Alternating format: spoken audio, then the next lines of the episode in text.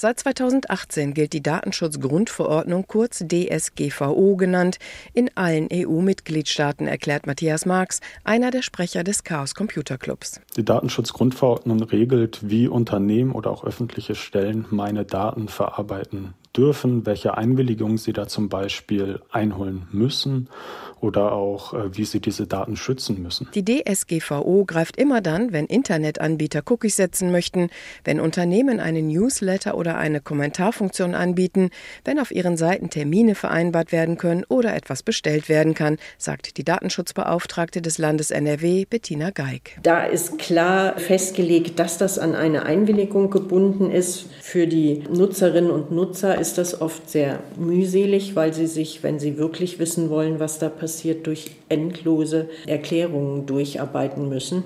Und ich kann da nur empfehlen, abzulehnen. Die Datenschutzgrundverordnung greift übrigens nicht nur im Internet, sondern überall dort, wo personenbezogene Daten von uns erfragt, gespeichert und genutzt werden.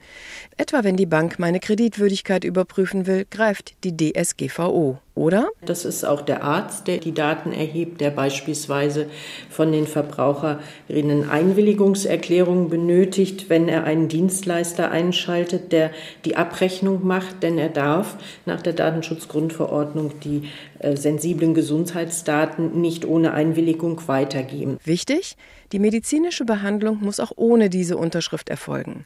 Praxen und Kliniken müssen lediglich nachweisen, dass Patienten die Gelegenheit hatten, sich über die Nutzung der Daten zu informieren, zum Beispiel durch Aushändigen der Informationen und eine einmal gegebene Einwilligung kann jederzeit widerrufen werden. Wenn ich meine, das war vielleicht doch nicht so eine gute Idee, hier einzuwilligen, dann kann ich einen Widerruf geltend machen und der weiteren Datenverarbeitung im Grunde widersprechen und sie damit beenden. So räumt die Datenschutzgrundverordnung uns Bürgern einige Rechte gegenüber den Datensammlern ein, lobt Matthias Marx vom Chaos Computer Club. Der wichtigste Eckpfeiler ist, dass ich als Verbraucher oder als Verbraucherin selbst bestimmen kann, was mit meinen Daten passiert, wer diese Daten wie lange und wofür verarbeitet. Das geht natürlich nur dann, wenn man auch weiß, wer welche Daten über mich speichert. Deshalb ist das Recht auf Auskunft darüber die Grundlage für alle weiteren Rechte. Das geht ganz formlos, zum Beispiel mit einer E-Mail an das Unternehmen. Wenn ich dort nicht weiterkomme, besteht die Möglichkeit, Hilfe bei der zuständigen Datenschutzaufsicht zu suchen. Da helfen wir dann, wenn man da nicht zurechtkommt. Die Auskunft sollte binnen eines Monats erteilt werden.